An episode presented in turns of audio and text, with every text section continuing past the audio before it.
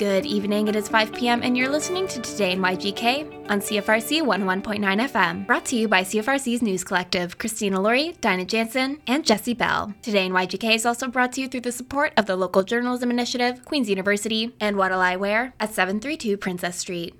I'm Christina Laurie, and here are your local news headlines. KFL&A Community Partners announces What You Don't See the Person Anti Stigma Campaign. The KFL&A Community Drug Strategy Advisory Committee and Trellis HIV and Community Care are launching an anti stigma campaign to increase awareness of substance use stigma and the negative impact it has on people's lives. The campaign aims to humanize people who use substances and promote understanding and compassion around how trauma lies at the root of addiction. While developing a community response to the drug poisoning crisis, KFL&A Community partners identified a clear need to reduce the stigma around substance use. Stigma makes it harder to break the cycle of substance use, discourages people from seeking care, and prevents them from being seen as they truly are a fellow human in need of support. Stigma against people who use substances only makes a scary situation worse, says Candace Christmas, project engagement manager at the Support Not Stigma initiative run by Trellis HIV and Community Care. It's so pervasive in our community and our systems, and it needs to be addressed because people are afraid to get the help they need. The campaign features seven stories from people with lived lived experience with substance use and stigma, including mothers, a chemical engineer, frontline workers, people experiencing homelessness, and other members of our community. The stories will be displayed throughout the city, on social media, and at supportnotstigma.ca. Substance use isn't a moral failing, added Susan Stewart, CDSAC Chair and Director of Community Wellbeing at KFL&A Public Health. We hope that people see a part of themselves in these stories so that people can learn to be kind to members of their community who are experiencing challenges. Find out what you can do to make Kingston a kinder place for people impacted by substance use. Visit supportnotstigma.ca.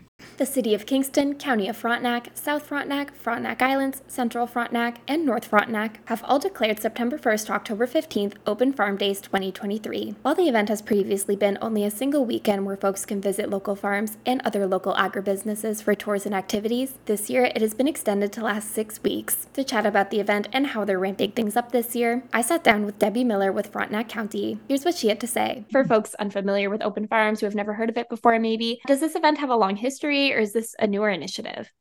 Yeah, thanks. That's a really great question. This is the sixth year for Open Farms.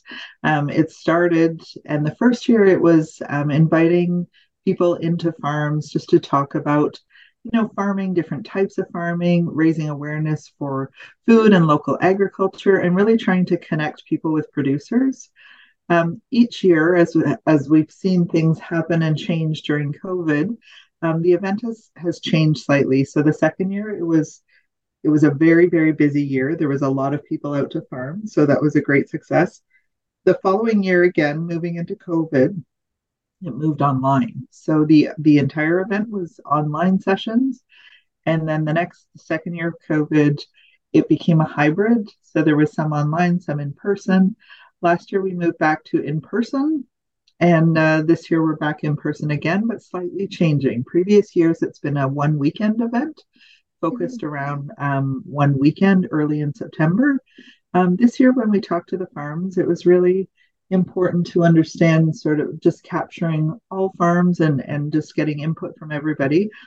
And there was there were some farms that the timing of the event previously didn't necessarily work for their harvest um, because as we know, not everything harvests at the same time. So um, apples are an example. Um, they harvest mm-hmm. later in September. So that was one that um, it's great to have apple orchards involved. Um, so just making sure that the, the timing allowed for that.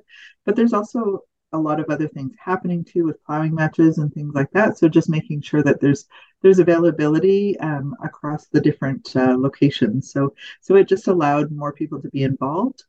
Um, Frontenac County and the townships and the city of Kingston all proclaimed open farm days this year. So it's a six week time frame from September 1st to October 15th that the uh, the dates were proclaimed, and um, really trying to highlight and and draw attention to the importance of agriculture in our region. Yeah, oh, that's so awesome that you guys got to go from one weekend to six weeks. How are you mm taking advantage of this bigger time frame? Yeah, so what we've done this year is we've put everything into a standalone website, openfarms.ca, and all of the events taking place are listed on that website. So you can go in. Um, all of the events are listed by date, but you can search by the type of experience or the location. So there's a list of the 17 locations that are listed on the site. Um, and you can see the different types of experiences that are there. There's different experiences from culinary farming experiences, there's, there's educational experiences, community events, and farmers markets. Um, so they're all listed by category, and you can click in and choose um, the different type of event there. So um, you can get more information, and then you can also click through to purchase tickets or see if it's a drop-in event. So there's both options available on the site. So depending on the event that you're choosing, some are drop-in um, from a certain time frame, and then some are ticketed events where you'll have to register in advance to make sure that you've got your ticket and uh, you're one of the lucky people able to go to that event. Awesome. Yeah. Did you find that more farmers and producers were able to participate this year because of the larger time frame? I, I would say yes. Last year mm-hmm. we had six different farms involved, and this year there's 17 locations, and wow. it includes a farmers market. So last year the, the markets were also involved, but uh, this year there's 17 um, listed on here, and they, there's some that have multiple dates for events mm-hmm. and multiple types of events, which is really great. So it's nice to see expanding that, and it's nice to see that um, there's so many people involved in the celebration of farming and food in Frontenac and Kingston. So I was wondering if you could speak um, in general, just you have a little list of goals on your Open Farms website if folks want to learn more, but I was wondering if you could speak to the importance of shopping local and supporting small scale agriculture and also just the importance of making these connections between local consumers and producers in Kingston. Absolutely. So a really important part when uh, when Open Farms was first started was really setting goals for what that was going to be about. And unfortunately, I wasn't involved during that time, but I'm here now and really happy that the goals have continued. And each year we um, we connect back with the farms just to make sure they haven't changed. So, educating consumers about small scale agriculture is such an important part of what um, the core goals are. But increasing the awareness of farming and the farm to table side, where where people can get local product and and learning more about farming practices within our community and within our region are so important. But also the opportunity for producers to connect directly with consumers. So um, so often like in a in a larger in a larger location um, you don't know where that's grown but it's a really great opportunity to learn more about your food and learn more about practices and things like that so really important parts as we as we learn more about local food um, but also increasing our region's um, reputation as a local food destination. Um, and really, like from the farm to the table in the Kingston end of things, um, driving opportunities for culinary and agritourism product development. So again, continuing to to build on some of the the areas where there's product available and just what can be done with different types of products, which it's always interesting to see what chefs produce with some of the amazing products that are grown in our community. Um, and it's also it's also an opportunity. I know for myself, it's always wonderful when you can learn something new. Um, so going to a location to learn about what's happening on their farm and what you're seeing happening, um, and raising awareness for that and the importance of local food um, especially where we're at in the world today. I think during the last couple of years, people have really shown an interest, a great interest in local food, growing food, and and a lot of different different parts to that. So those are really really important parts for sure. Miller also provided a few examples of events running this year. Uh, Maple Ridge Farms is offering, they've got a beekeeping experience where you can get suited up and you can go up close to a beehive. They also have a flower experience and a walk with a farmer experience. Um, there's a Kingston Area Seed System initiative where you can go and you can learn about um, saving seeds and the, the process involved around those, um, which is a, that's a drop-in event there's the various farmers markets. So there's the all the the different farmers markets around Kingston and Frontenac, and there's five in total. So there's lots around there. There's a Haymakers coffee roasting tour where you can go and learn about uh, roasting coffee, and then you can enjoy a meal afterwards at the mustard station. It's a food truck, and the meal is focused on uh, Wolfe Island from coming from the Wolfe Island uh, recipe book from the Women's Institute and it's meals that they've focused on around harvest in previous years during harvest time. Sun Harvest Greenhouse is offering the You Pick flowers, and then you can also drop by their fall market. Um, there's a farm to brewer tour.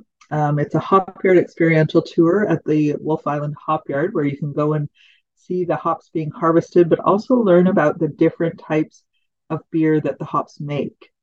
The Frontenac County Plowing Match is taking place, and that's on Sunday, September 10th. Um, and you can drop by and you can learn about what's happening out in the field. Um, there's also an educational component to that one where you can take the wagon ride and they'll be talking about what's happening out in the field. But again, a great drop-in event to to have there. Um, there's lots happening. Loughborough Heritage Orchard. Also, you can drop out there, walk the the orchard, learn about the apples, and you can also pick up various products. They've got different different things available for that. There's also a couple of different. There's a meet the farmer, and so you want to grow your own food, where you can come out and it's a it's a session um, happening in in uh, sorry South Frontenac, and you can come and meet farmers and talk about.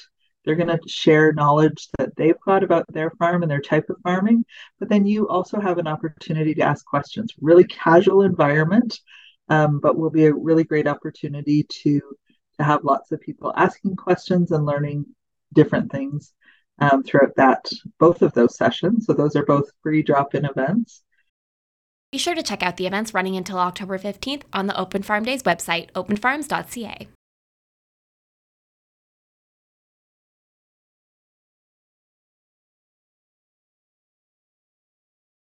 This is Christina Laurie coming in with your arts news. In arts news this week, additions to this year's Limestone City Blues Fest were well received. New additions to this year's Limestone City Blues Festival, which took place this past weekend, were well received according to the Downtown Kingston Business Improvement Area. The feedback has been overwhelmingly positive, confirms Jan McDonald, artistic director of the festival. We're really encouraged by the outcome. Having just wrapped its 26th edition, the long-running event has experienced a decrease in attendance post-pandemic. In an effort to breathe new life into the festival, the BIA incorporated a number number of changes, including a licensed area, an artisan market, and a more musically diverse lineup. Along with the traditional inclusion of top tier blues performers, the festival expanded on the range of genres showcased. Over 60 concerts took place over the four day event, with two evenings of main stage performances in Springer Market Square, as well as fan favorite shows in Confederation Park and live music venues throughout downtown. We loved seeing the t shirts from past festivals come through the gates, but we were also really excited to meet lots of people discovering the festival for the first time. Best Festival Coordinator Sandy Griffiths. Looking ahead to next year, the BIA promises promises more changes. The Kingston School of Art is currently accepting submissions from artists for their 2023 juried exhibition. This year marks the sixth year of running the exhibition, which is one of the key fundraising events for the nonprofit Arts Center. Visual artists age 18 and above from the city of Kingston, Loyalist Township, Wolfe Island, and Frontenac Islands, as well as Frontenac, Leeds and Grenville, and Hastings counties, are invited to submit their work for the show which will take place in the Kingston School of Art Window Gallery on Princess Street. The event itself will include an exclusive members only preview the day before the opening reception on October 7th, over $1,500 of prizes presented to artists in three categories, and more. I sat down with Maddie Andrews, Executive Director at the Kingston School of Art, to talk about this year's exhibition. What kind of artists are eligible to submit and what kinds of pieces are you looking for? Entry is open to residents ages 18 and above of the city of Kingston, Wolfe Island, and the Frontenac Islands, and the counties of Frontenac, Lennox and Addington, Leeds and Grenville, and Hastings, so the surrounding area. Beyond that, though, it's very open. Um, both professional and emerging artists are invited to submit. In terms of what we're looking for, so participants may enter up to three artworks of their choosing. They must must be original pieces in a two dimensional medium and be ready to hang. There are more detailed instructions about specifics on our website, but beyond that, again, we're very open and excited to see how different people approach the submission process. I know you recently put out a call to artists, but you've been accepting pieces for a little while. What's been coming in? How's it been so far? So, we actually find that most people submit during the final few days of the call, but so far we've been receiving mostly paintings in oils, acrylics, and watercolors, with a few examples of printmaking interspersed in there too. Is 65 the normal number of pieces that are selected? In short, yes. We can display a maximum of 65 artworks in our window art gallery. And in previous years, the number of pieces has hovered around that number, but ultimately it's at the discretion of the jurors. Also, this year, I know there's $1,500 in prizes. I believe that's the same as previous years, or at least last year. I was wondering if you could get into the categories a little bit.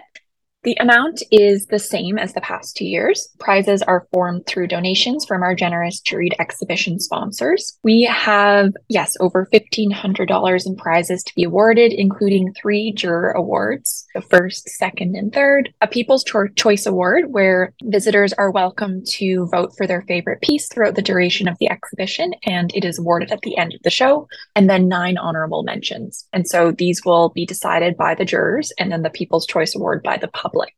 Just to backtrack for a quick second, because you mentioned your sponsors there was wondering, is has it been consistently the same few sponsors throughout the years? Are there some new ones this year? Yeah, so we have quite a few consistent sponsors who have gen- generously supported the juried art show the past few years.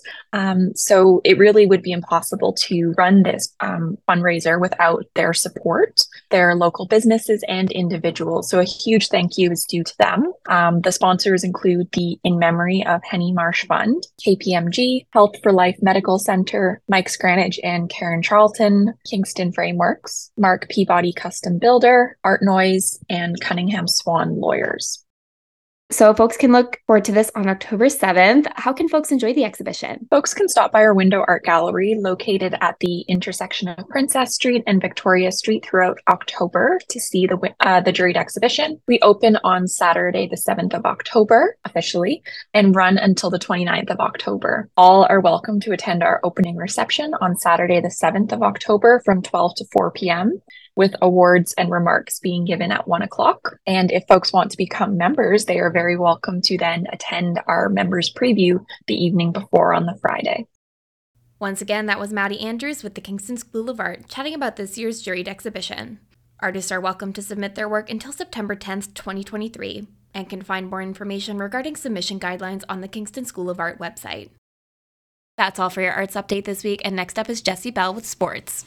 Good evening and happy Labor Day. This is Jesse Bell from the CFRC Sports Desk, and this is your sports report for Monday, September 4th, 2023. It was a big weekend for the Queens women's rugby team, which defeated Trent by a score of 102 to nothing. But more important than the victory was Lizzie Gibson becoming the Gaels' all time leading scorer for women's rugby. Congratulations, Lizzie. It's been a great career, and let's hope you continue to do amazing things in the 2023 season. The men's football team hopes to tally their first win of the 2023 season as they travel to Varsity Stadium in Toronto, Ontario to play the University of Toronto Varsity Blues. The game is set for Saturday, September 9th. Kickoff will be 3 p.m., but please tune in at 2:45 to catch the CFRC pre-game show, where your hosts Jordan Dax and Zayden Vergara will cover all things related to Gaels football, preview the action, and offer their insights on what to expect.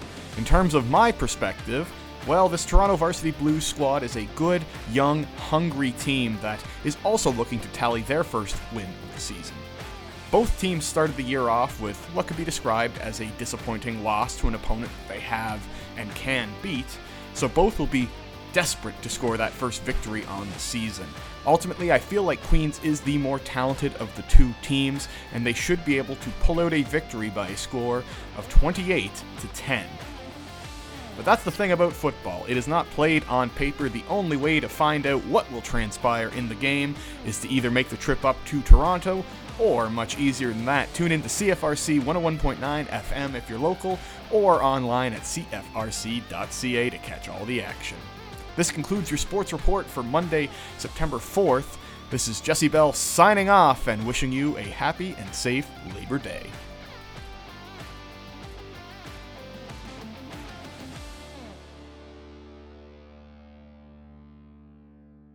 Thank you, Jesse. This is Christina Laurie coming in with your campus news. For returning Queen's students, the fall term has begun as of September 1st, and students are now in residence as of Saturday, September 2nd. While today students have no classes due to Labor Day, tomorrow fall term classes begin on September 5th. Also, September 5th to the 10th for summer term students. It is the summer term deferred assessments period for the July to August 6 week and May to July 12 week sessions. The next upcoming deadlines you have to look out for as a Queen's student are on the 18th. Firstly, on September 18th, students unable to register in fall term by the state must submit an academic petition to the office of the Associate Dean. If the academic petition to register late is granted, students must pay tuition fees in full with the exception of OSAP students. September 18th is also the last date to add fall term and multi term classes, and the last date to drop fall term and multi term classes without financial penalty. For new incoming students to Queens, Orientation Week is already in full swing and there's more activities to come. Be sure to check out your fall orientation schedule at the Fall Orientation Schedule Hub at queensu.ca slash orientation slash schedules. There you can find the schedule for your specific faculty orientation. That's all for your campus news update today, and next up is Dinah with weather and traffic. Thanks so much. And now it's time for the CFRC weather report. Tonight we'll have clear skies and a low of 19. On Tuesday, sunny skies with a high of 31, and clear skies Tuesday night with a low of 18. And on Wednesday, we'll have a mix of sun and cloud with a 30% chance of showers and a high of 31, and cloudy periods with a 30% chance of showers and a low of 20 on Wednesday night. And now it's time for the City of Kingston traffic report right here on CFRC. Motorists, cyclists, and pedestrians can expect alternating lane closures on the LaSalle Causeway on Tuesday, September 5th to Friday, September 8th from 9:30 a.m. to 3 p.m. and 6 p.m. to 11 p.m. During these periods, one lane will be closed and another will remain open for alternating traffic with two flag persons on site to direct traffic.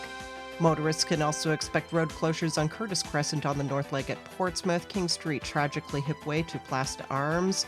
Lower Spur Swing Bridge is closed until further notice. Queen Street westbound from King Street East to Ontario will be closed until September 8th from 7 a.m. to 6 p.m. Notch Hill Road from Queen Mary to Runnymede is closed until September 22nd. Queen Mary from Bath to Notch Hill also closed until September 22nd. Sydenham Street from Queen to Princess is closed until October 12th. University Avenue Union to Earl is closed until December. And Wright Crescent South intersection of Palace to 16 Palace is closed until Halloween.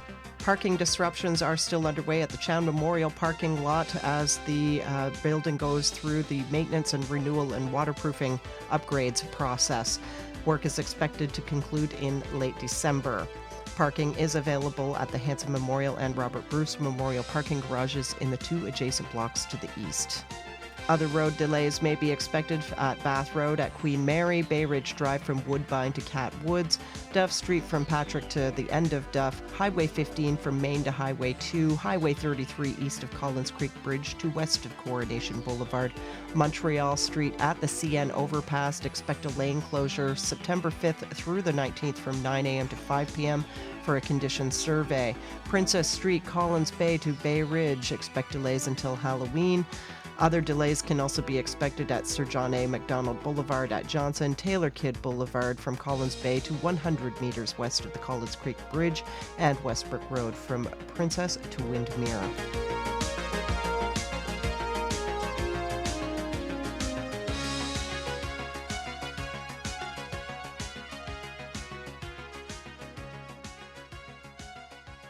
And now moving over to the CFRC concert and events calendar on Tuesday, September 5th. Check out Tuesday afternoon at the RCHA with Tom Savage and friends, an open to mic jam starting at 4 p.m.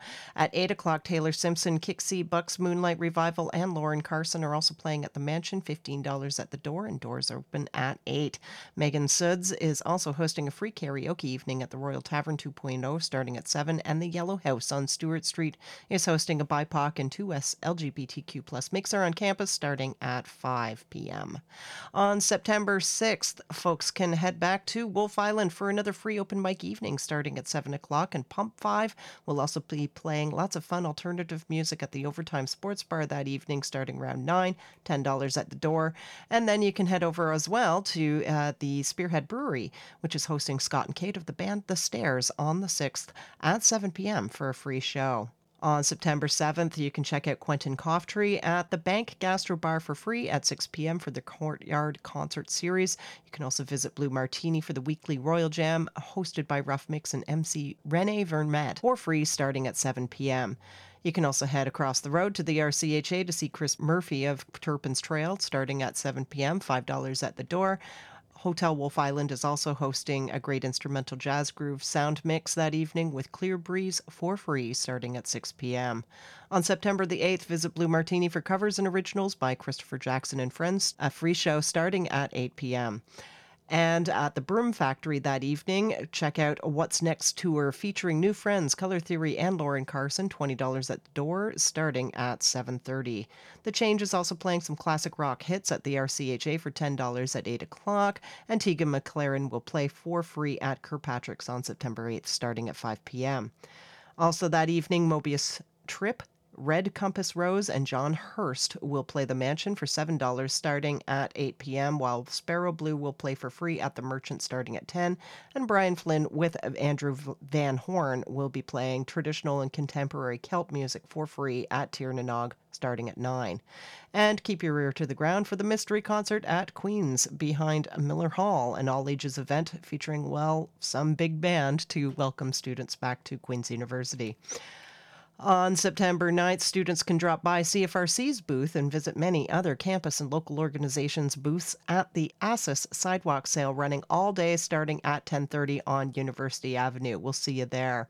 On September 9th as well, the Empties and Charlie Houston are also playing at the Mansion, $20 at the door starting at 8 o'clock, while Fist will be playing the overtime starting at 9:30.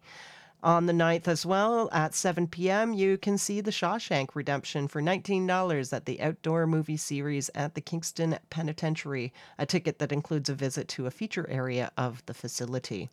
Christopher Jackson will play some originals at Spearhead at 2 p.m. for free, and 9 p.m. Beers for Queers will be underway at Monty's as well on September 9th.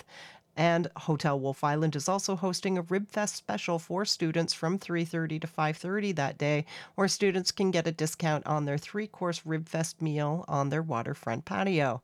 And that night, folks can stick around Hotel Wolfe Island for some classic rock by Steve Cheeseman and the Heaters, starting at 7 o'clock. And on September 10th, Check out the Cataraqui Indigenous Food and Art Market running between 10 to 3 on Sunday at Springer Market Square or visit the Memorial Center Farmers Market at the Kingston Memorial Center. What'll I Wear offers the best in vintage, funky, one of a kind treasures, clothing, accessories, and a fabulous selection of jewels, vintage and new. Find the cutest purse, the most dashing of hats and sunglasses, everything to complete your individual look. What'll I Wear has it all. They can dress you from top to bottom. Find your new fashion fave at What'll I Wear at 7 732 Princess Street in Kingston. Visit their new location and follow them on Facebook to keep up to date with what's in store at What And I hear more from some of our guests, be sure to head to our podcast network at podcast.cfrc.ca. Today in YGK is brought to you by the generous support of the Community Radio Fund of Canada, the Local Journalism Initiative, Queen's University Career Services, and What'll I Wear at 732 Princess Street. Be sure to stay tuned for more CFRC programming coming up next.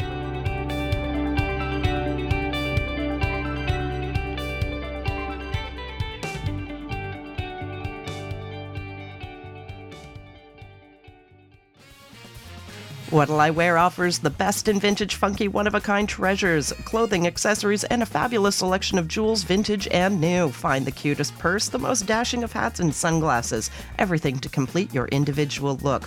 What'll I Wear has it all. They can dress you from top to bottom. Find your new fashion fave at What'll I Wear at 732 Princess Street in Kingston. Visit their new location and follow them on Facebook to keep up to date with what's in store at What'll I Wear.